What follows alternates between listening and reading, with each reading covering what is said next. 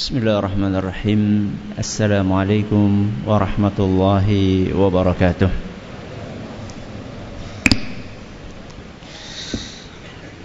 الحمد لله وكفى والصلاة والسلام على رسوله المصطفى وعلى آله وصحبه ومن اختفى أما بعد Kita panjatkan puja dan syukur Tabaraka wa Taala.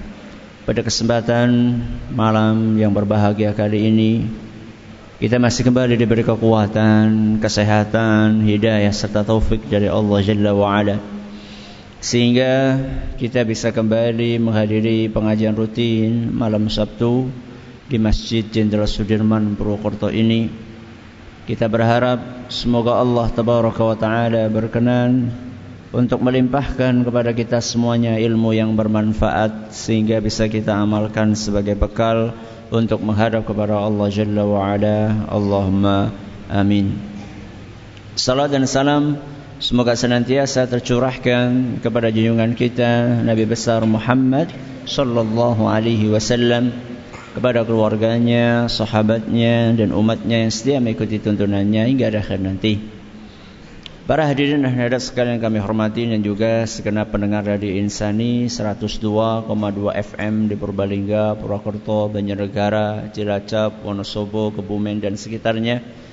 Juga para pemirsa Yufi TV yang semoga senantiasa dirahmati oleh Allah Azza wa Jal. Tema kita masih tentang adab. Adab apa? Adab menjenguk orang sakit. Adab membesuk orang sakit. Pada beberapa pertemuan yang lalu kita sudah membahas berapa adab? Tiga. Ya, kita sudah membahas tiga adab. Yang pertama masih ingat? Ikhlas. Ya, membesuk ikhlas karena Allah Subhanahu wa taala. Yang kedua, memilih waktu yang tepat di dalam menjenguk. Yang ketiga, mempersingkat waktu kunjungan alias jangan lama-lama kecuali apa kecuali kalau diminta sama si pasien supaya berlama-lama kalau Anda tidak kerepotan, lebih baik diikuti permintaannya. Sekarang kita masuk ke adab yang keempat. Dan adab yang keempat ini agak panjang pembahasannya karena pentingnya adab ini dan juga cukup ada beberapa hal yang perlu kita hafal, ya. Yang keempat adabnya adalah mendoakan orang yang sakit.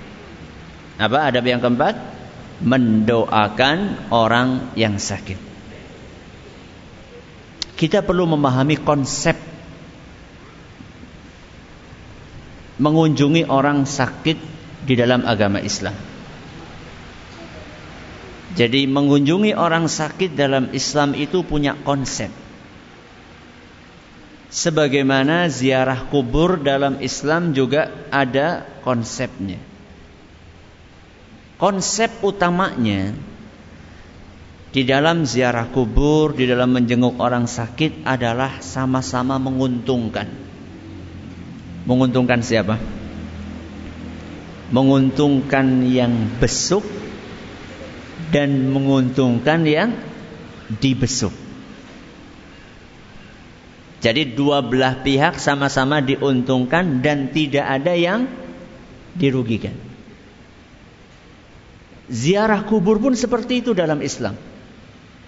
Di dalam Islam ziarah kubur itu konsep dasarnya menguntungkan yang ziarah dan yang diziarahi. Yang diziarahi yaitu ahli kubur. Ya. Apa keuntungan orang yang ziarah kubur? Keuntungannya satu dapat pahala. Kenapa dapat pahala? Karena ziarah kuburnya sesuai dengan sun sunnah Rasul SAW. Ada keuntungan lain selain dapat pahala? Orang ziarah kubur keuntungan yang lain apa? Mengingat kematian. Mengingat kematian keuntungan apa kerugian? Keuntungan. Makanya salah satu tujuan ziarah kubur adalah untuk mengingat kematian. Ya, zurul kubur, ziarahlah kalian ke kuburan. Fa innaha tudzakkirukumul akhirah karena sesungguhnya ziarah kubur mengingatkan akhirat. Dalam beberapa riwayat mengingatkan kematian. Ini keuntungan yang didapat oleh orang yang ziarah kubur. Kalau yang diziarahi, apa keuntungannya? Mendapatkan doa. Ya. Mendapatkan doa dari orang yang ziarah kubur. Sehingga kuburannya yang awalnya sempit bisa luas. Yang awalnya gelap bisa terang, yang awalnya disiksa bisa diringankan, bahkan bisa sampai dibebaskan dari ziarah dari azab kubur dengan doanya orang yang ziarah. Ya. Jadi ini konsep dasar ziarah kubur dalam Islam. Menguntungkan dua belah pihak, yang ziarah dan yang diziarahi. Kalau sampai merugikan salah satu di antara dua ini berarti itu bukan konsep Islam. Ya. Kalau sampai ziarah kubur merugikan yang menziarahi atau yang diziarahi, berarti itu konsepnya bukan dari Islam. Contohnya apa? Membuat si pelaku ziarah kubur berdosa besar. Apa itu? Melakukan perbuatan syirik di situ. Minta-minta sama ahli kubur. Bah, dia ngesuk nomor racing metu pirambah. Ya jaluk nomor togel nang di nang kuburan ya. ini tidak menguntungkan yang ziarah tapi malah merugikan. Dosa besar. Bukan dosa besar malah. Di atasnya dosa besar. Apa? Dosa yang paling besar syirik. Ini berarti bukan dari Islam konsepnya karena merugikan atau merugikan si ahli kubur apa yang dirugikan Ya ketika minta-minta tadi. Minta-minta sama ahli kubur. Ahli kubur ini udah pusing mikirin nasib dia. Masih ketambahan disuruh mikirin nasib orang yang masih hidup. Si urung bojo njaluk bojo, si urung duwe anak njaluk anak, si urung duwe mobil njaluk mobil. Lah sing nang ahli kubur dia lagi mikirkan diri dia sendiri, belum tentu selamat di kuburan.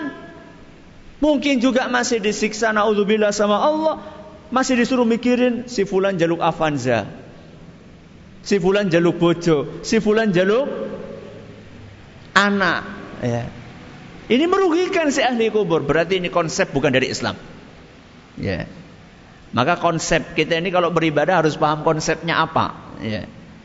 Jadi saya ulangi, apa tadi konsep dasarnya orang ziarah kubur sama-sama menguntungkan. Menguntungkan siapa? Dua belah pihak, baik yang berziarah maupun yang diziarahi alias ahli kubur. Membesuk orang yang sakit sama. Ya. Mirip seperti itu. Konsep dasarnya menguntungkan yang berziarah, maaf, menguntungkan yang membesuk dan menguntungkan yang dibesuk. Apa keuntungan yang membesuk? Apa keuntungannya? Orang membesuk orang sakit dapat pahala jelas. Tapi kalau niatnya apa tadi? Ikhlas. Itu dok keuntungannya? Didoakan oleh malaikat. Berapa? 70 ribu malaikat. Bukan 70 ribu kiai.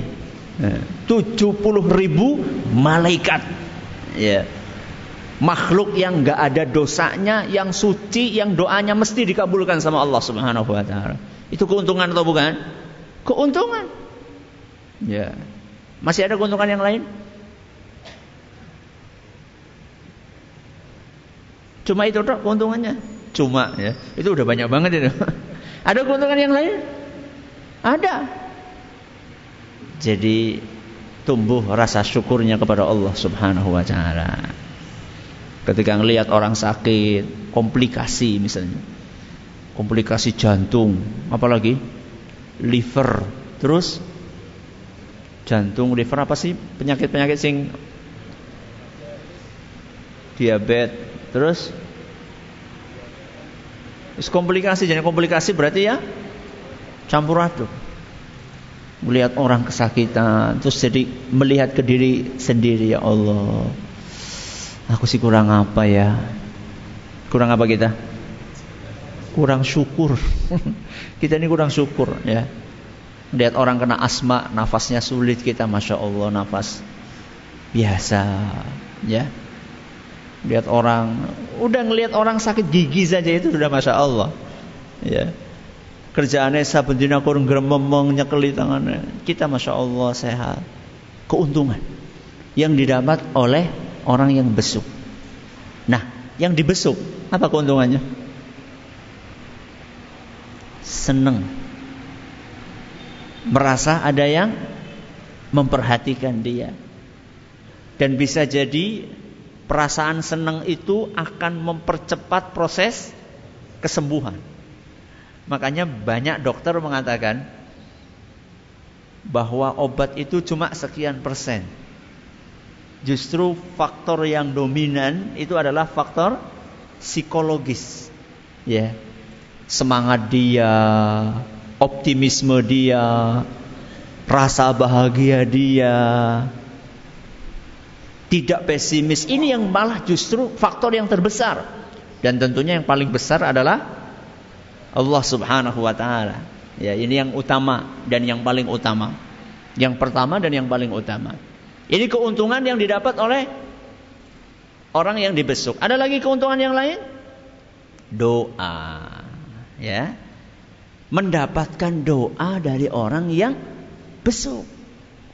Makanya nuwun sewu, kalau ada orang mengunjungi orang sakit, kok dari awal sampai akhir rong jam telung jam orang anak dongane babar blas, berarti dia nggak paham konsep membesuk orang sakit. Kurdopokan ngana ngene ngana ngene. Eh si fulan wingi nembe mati. Aduh, malah cerita wong mati kepriwe. Ini orang nggak paham konsep. Nggak paham konsep mengunjungi orang sakit itu apa. Maka adab yang keempat di antara adab mengunjungi orang sakit adalah mendoakan orang yang sakit doanya bagaimana Ustadz nggak usah bingung-bingung bikin doa baru ya Alhamdulillah ajaran Islam itu ajaran yang paling sempurna. Ora butuh ditambahi, ora butuh gawe dewek. Ya. Gak perlu pakai mantra-mantra wes wes wes. Gak perlu. Di dalam Islam itu ada doa yang sudah diajarkan sama Rasul. Kita tinggal copy paste saja. Contoh apa yang diajarkan sama Rasul, selesai masalah. Dan doa yang diajarkan oleh Rasul, doa yang paling manjur, tidak ada yang lebih manjur dibandingkan doa yang diajarkan sama Rasul. Udah yakin, Bre? Karena doa yang diajarkan sama Rasul itu wahyu dari Allah Subhanahu wa taala. Enggak mungkin keliru. Kalau jenengan bikin doa sendiri, atau ngambil doa dari orang lain, sekalipun itu ustaz, sekalipun itu kiai, sekalipun itu ulama, masih tetap ada peluang keliru, tetap ada. Karena sepintar-pintarnya ustaz, tetap dia itu manusia biasa. Tapi kalau Rasul SAW, wa ma yantiqu anil hawa, kata Allah dalam Al-Quran. Rasul ketika berbicara bukan berdasarkan hawa nafsu, in huwa illa wahyun yuha ketika Rasul menyampaikan sesuatu itu sumbernya wahyu dari Allah Subhanahu wa taala. Apa Ustaz doanya? Ada beberapa doa yang diajarkan sama Rasul SAW. Malam ini kita membahas tiga saja, ya. Bukan berarti cuma tiga, ada beberapa yang lain. Saya akan sebutkan doa-doa yang paling masyhur, ya, yang sudah terkenal terkenal di kalangan orang yang kenal. Kalau yang nggak kenal ya berarti karena dia nggak tahu, karena dia nggak nggak tahu. Ada yang pendek, ada yang panjang, ada yang sedang-sedang. Mau yang mana dulu? Pendek di situ ya. Ya serah bapak. Yang paling pendek adalah dengan kita mengucapkan la ba'sa tohurun insyaallah. Sudah hafal? Mau pendek. Saya ulangi. Apa? La ba'sa. Terus tohurun insyaallah. Paling orang yang insyaallah wis apal lah. Masa orang apal insyaallah ya kebangetan lah ya. Nah, saya ulangi. Apa tadi? La ba'sa tohurun insyaallah. Apa artinya? La ba'sa itu artinya tidak apa-apa. Artinya apa? Tidak apa-apa. Ini ngasih tahu. Oke, ora apa-apa ora. Kira-kira seperti itu.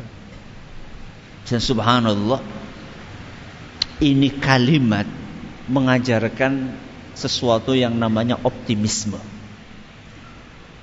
separah-parahnya penyakit diajarkan untuk mengucapkan la baksa, ora apa-apa ora. Nanti kita akan sebutkan uh, hadisnya lengkap ya.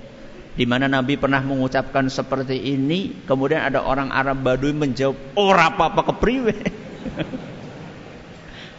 Itu bahasa kita ya. Nanti orang Arab Baduinya saya akan baca hadisnya. Ya. Maka siap-siap saja. Rasulullah SAW menghadapi orang seperti itu. Rasulullah SAW saja menghadapi orang seperti itu ketika didoakan. Orang apa-apa ya. Orang apa-apa Terus bagaimana jawaban Rasul kita akan baca nanti. Ya. Sudah. La baksa. Apa tadi artinya? Tidak mengapa insya Allah. Optimis. Akan sembuh. Ya. Akan sembuh insya Allah. Ini nggak lama. Ya antara sakit yang kita alami dengan sehatnya masih masih lama sehatnya. Ya. Nun saya orang-orang yang kena gula kan biasanya usia berapa? 50 ke atas. Berarti gue mangan gula wis wis suwe. Ya. Wis 50 tahun. Wis pirang kilo wis. Ya. Ya. Labak enggak apa-apa. Enggak apa-apa insyaallah.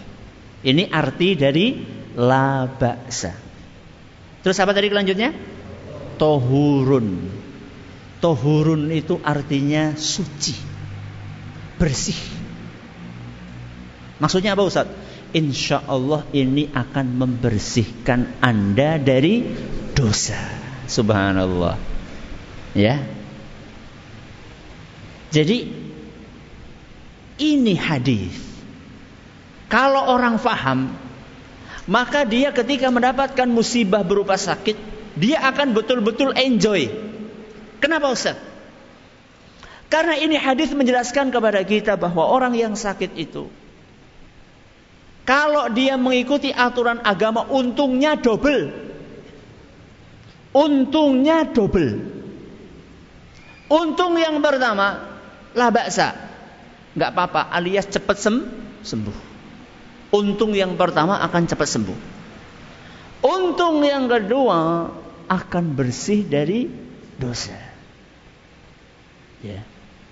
Orang yang sakit dan tahu etika Islam, dia akan mendapatkan dua keuntungan sekaligus. Atau kalau nggak dapat salah satunya, akan dapat yang kedua.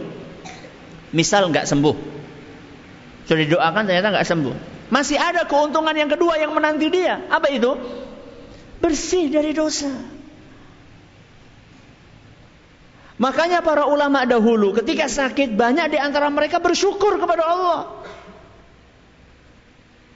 Pernah nggak jenengan sakit? Untungnya lara, alhamdulillah. Ada nggak? Belum ya. Makomnya urung gudul. Ya, kita belum sampai ke sana. Banyak ulama kita dahulu ketika sakit bersyukur sama Allah. Alhamdulillah. Ngurangi dosa. Bukan alhamdulillah sakitnya, bukan. Kita disuruh minta sehat sama Allah Subhanahu wa taala. Sama Rasul SAW kita diajarin minta sehat. Allahumma inni as'alukal afwa wal afiyata. Ya Allah aku minta maaf. Ya minta afiat. Afiat itu keselamatan, kesehatan. Kita disuruh minta sehat. Makanya yang disyukuri itu bukan sakitnya. Tapi yang disyukuri adalah dibersihkannya dari dosa. Dan para ulama kita faham betul bahwa proses pembersihan dosa di dunia dibandingkan proses pembersihan doa, dosa di akhirat berat mana? Berat di akhirat. Proses pembersihan dosa di dunia itu nggak ada apa-apanya dibandingkan proses pembersihan dosa di akhirat. Ustadz, kanker sekalipun, kanker sekalipun. Orang kena kanker stadium tinggi, stadium 4. Na'udzubillahi min dzalik. Nas'alullah salam afiyah. Sakitnya berapa tahun? Orang kalau sudah stadium 4, biasanya dokter mengatakan ini paling usianya tinggal sekian bulan. Berarti kan setelah itu selesai. Katakanlah sama dokter ini 6 bulan sudah usianya. Prediksinya, prediksi dokter. Belum tentu benar. Namanya juga prediksi. 6 bulan. Setelah itu selesai. Kalau proses pembersihan di akhirat. Satu hari sama dengan seribu tahun. Satu hari sama dengan seribu tahun. Di mana itu? Di neraka. Jamaah, di neraka. Satu hari sama dengan seribu tahun. Itu kalau satu hari. Kalau dibersihkannya seminggu. Kalau dibersihkannya sebulan. 30 ribu tahun. Sakitnya kayak kanker Ustadz. Ah, gak ada apa-apanya jemaah sekalian. Sakitnya itu kata Rasul SAW yang paling ringan adalah orang yang di bawah kedua telapak kakinya dikasih bara api mengakibatkan apanya? Otak yang ada di kepala ini mendidih. Itu yang paling ringan. Proses yang paling ringan membersihkan dosa di neraka seperti itu.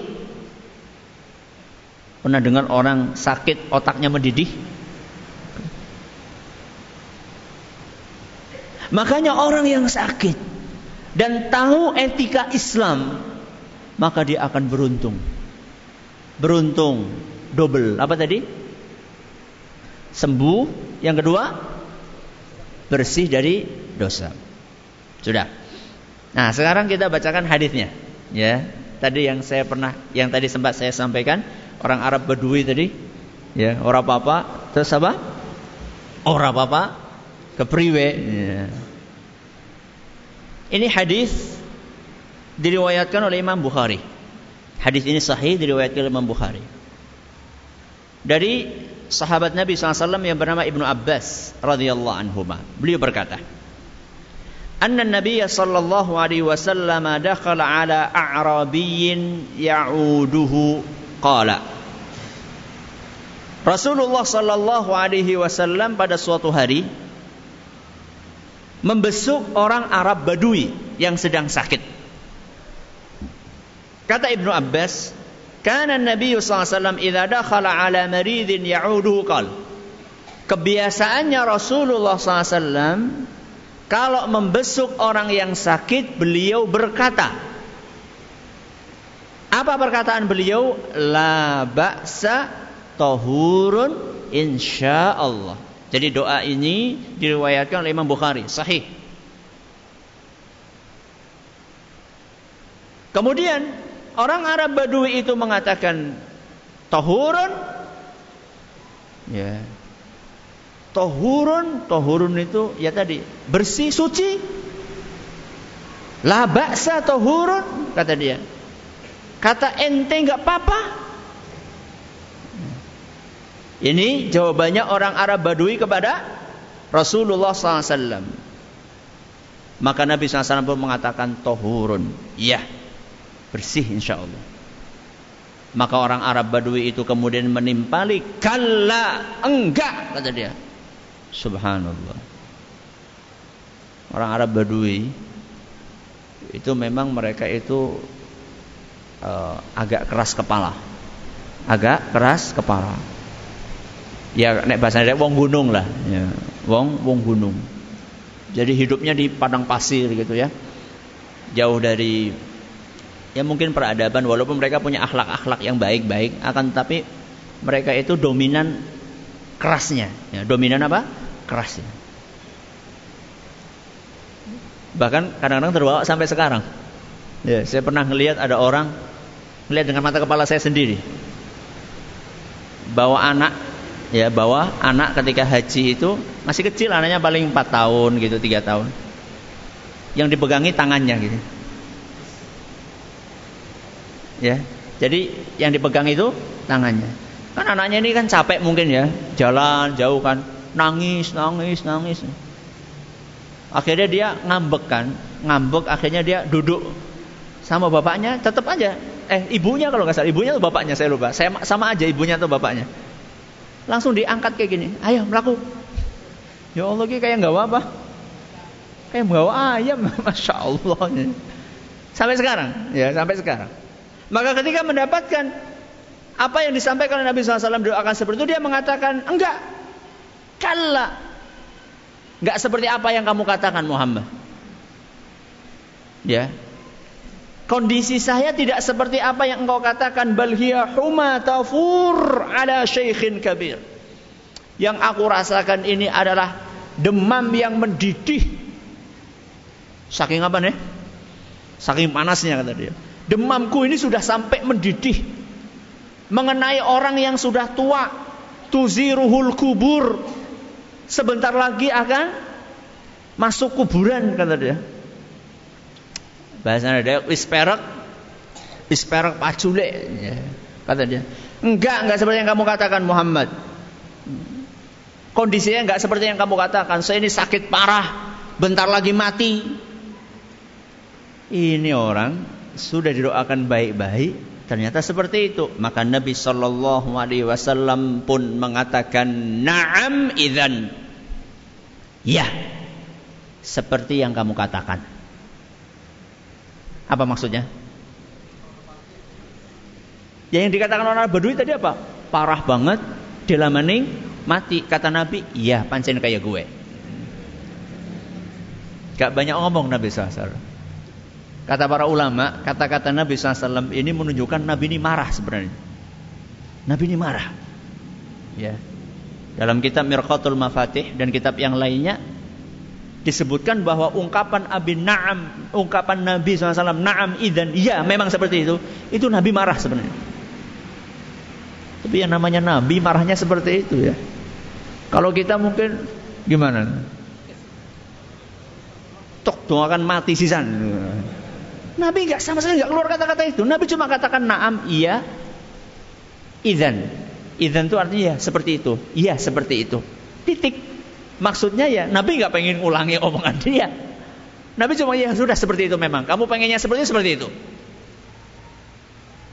Dan ini kata para ulama mengajarkan kepada kita agar kita itu husnudon.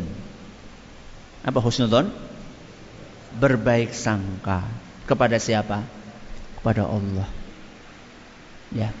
Jadi kalau lagi sakit, berbaik sangkalah kepada Allah yang bahasa kitanya ini optimis ya.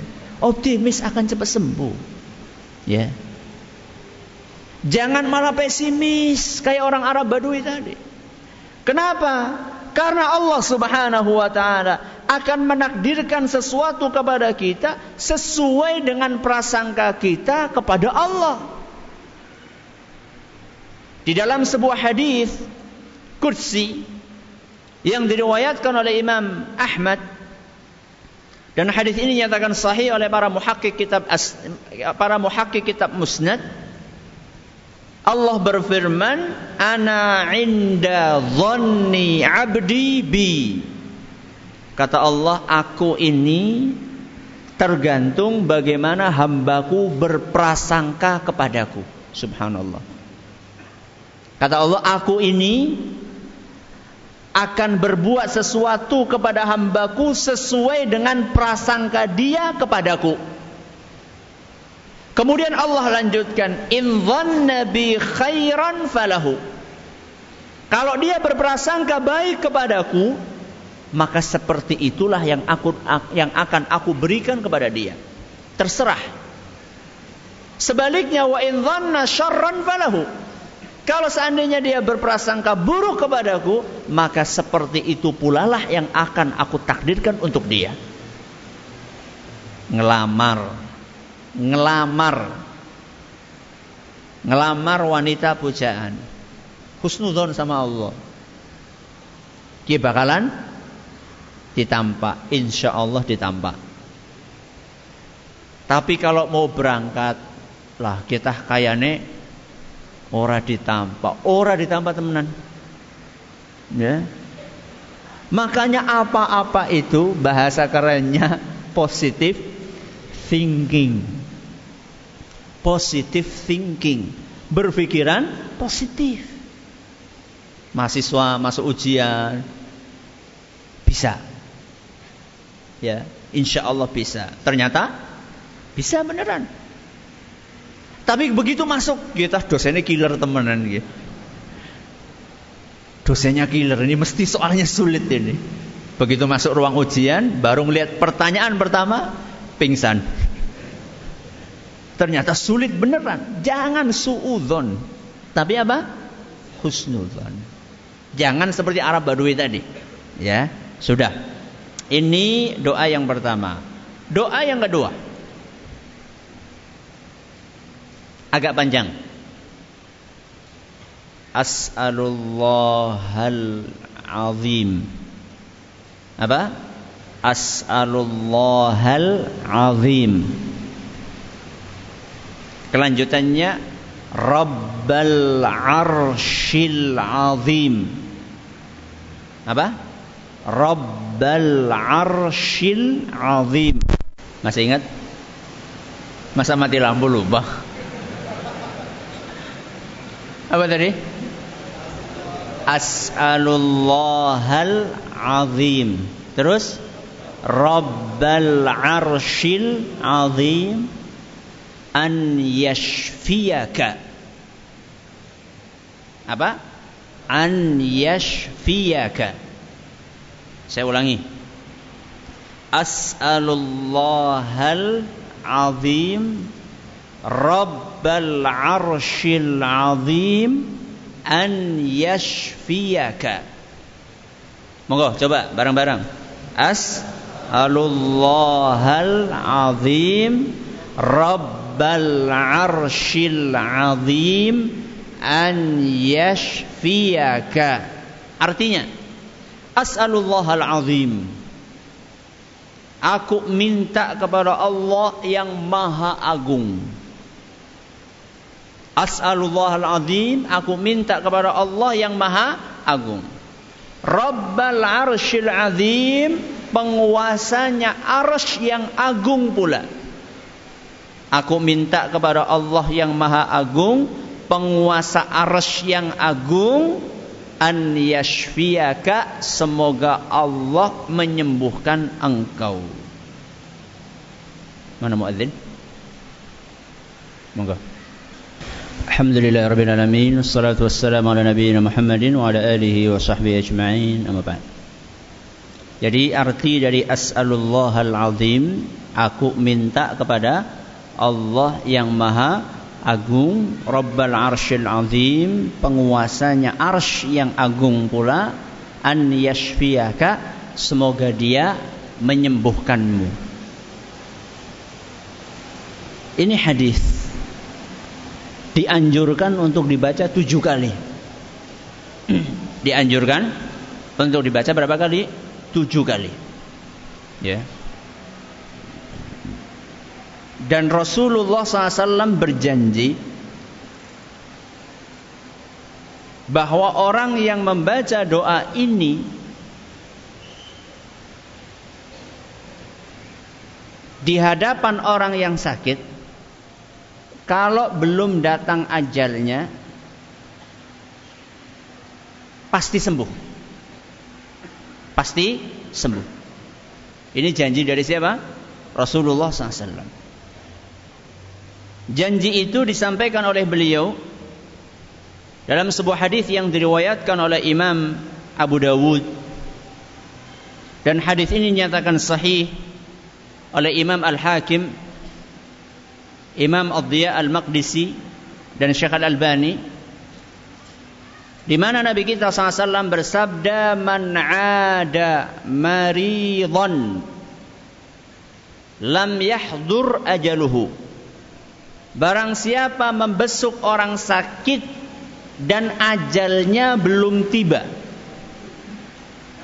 Alias dia masih ditakdirkan oleh Allah hidup beberapa saat lagi. Berarti dia ini belum belum sakarat, belum sekarat, belum datang waktu matinya.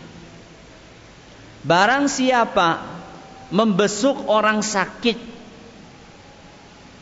yang belum saatnya meninggal dunia, kala sambil dia mengucapkan sab'a miraran tujuh kali as'alullahal azim apa tadi rabbal arshil azim an yashfiyaka berapa kali tujuh kali illa afahu Allahu min dzalikal marad.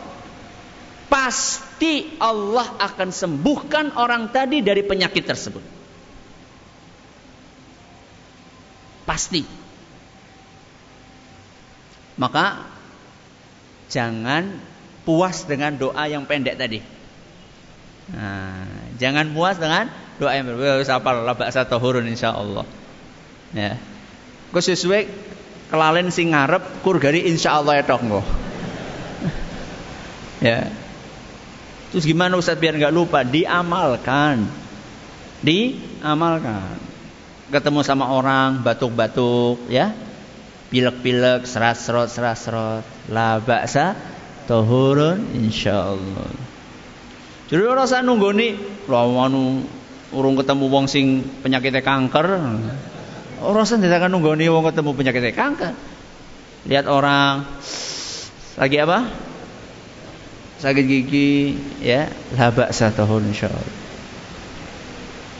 Lihat orang panuan la baksa tahurun insyaallah. Jadi doa ini di diapakan ya? Sering-seringlah diucapkan jadi nggak lupa. Jangan puas dengan yang itu. Ini ada doa yang masya Allah kata Rasulullah SAW. Kalau dibaca tujuh kali mesti sembuh. Ada yang pernah nyoba? Belum. Habis ini nyari orang sakit ya.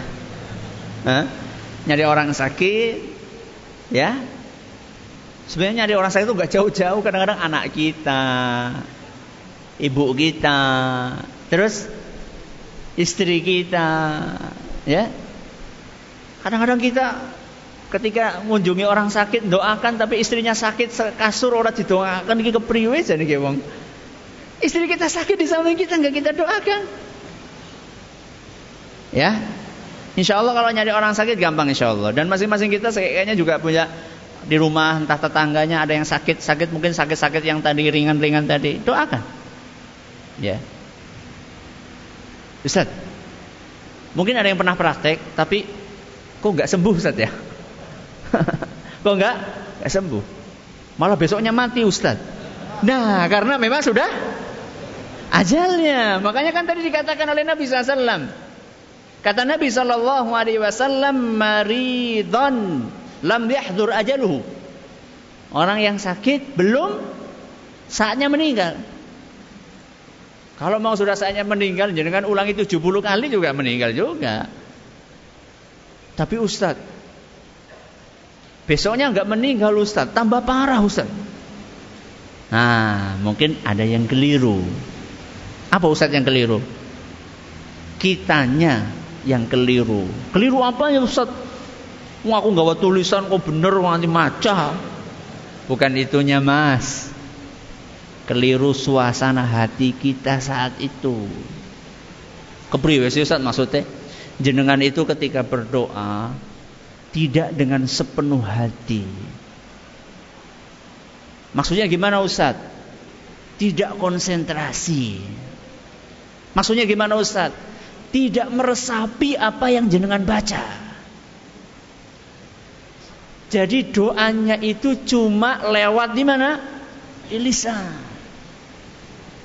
Tapi kalau misalnya kita baca As'alullahal azim Rabbal arshil azim an yashfiyak. Ya.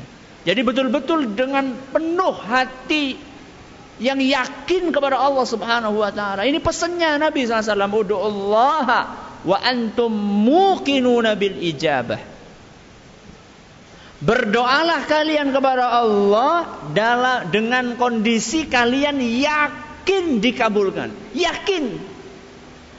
Ini yang kurang dari kita nih. Kebanyakan dari kita doa itu ya ya doa saja. Malah golek donga karo ndeleng jam. Suwe temen sallallahu alaihi wasallam. Sallallahu Kayak wong dikir bar salat. Subhanallah, banallah, banallah, banallah. Nah orang arah pedok, sub sub sub sub sub sub. Alhamdulillah ya bukan alhamdulillah, tapi apa? Dulilah, dulilah, dulilah. Allah Akbar apa? Bar bar bar bar bar. Bar bubar apa nih?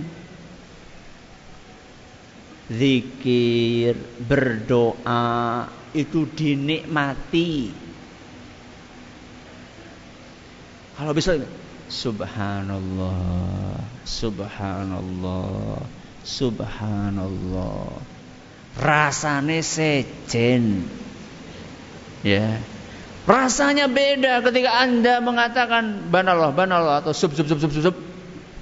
Balapan karo imamnya sih masalahnya. Imamnya serampung wis pindah mengalhamdulillah ki orang rampung. Mulai dek-dek bae dikira. Ya, jadi lebih bisa apa? Lebih bisa meresapi. Dan memang itulah yang dicontohkan oleh Rasulullah sallallahu alaihi wasallam. Rasanya beda. Subhanallah. Subhanallah. Subhanallah. Lah Ustaz silakan gosong kayak Ustaz. Mulane nek arep salat di matikan dulu kompornya, ya. Sehingga ketika doa itu zikir itu nyaman, termasuk ketika mendoakan orang sakit. Yang khusyuk. Ya, konsentrasi dengan sepenuh hati, betul-betul merintih, memohon, menghibah kepada Allah.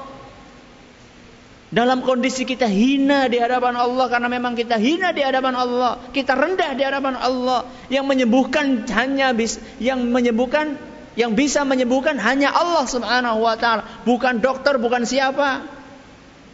Masalahnya kadang-kadang kita ini ketika berdoa masih ada rasa ketergantungan kepada dokter. Ki dokternya senior, ahli, bayare larang, obatnya larang. Kadang-kadang wong itu ketika berobat itu ngelihat harganya. Ki obatnya larang, mesti mari ke. Malah orang mari. Karena ketergantungannya kepada obat. Ya. Jadi ketika kita minta sama Allah, kita tuh minta ya Allah. Ini kalau kamu nggak, kalau engkau nggak menyembuhkan, nggak akan sembuh ya Allah. Engkau satu-satunya yang bisa menyembuhkan, tidak ada yang lain ya Allah.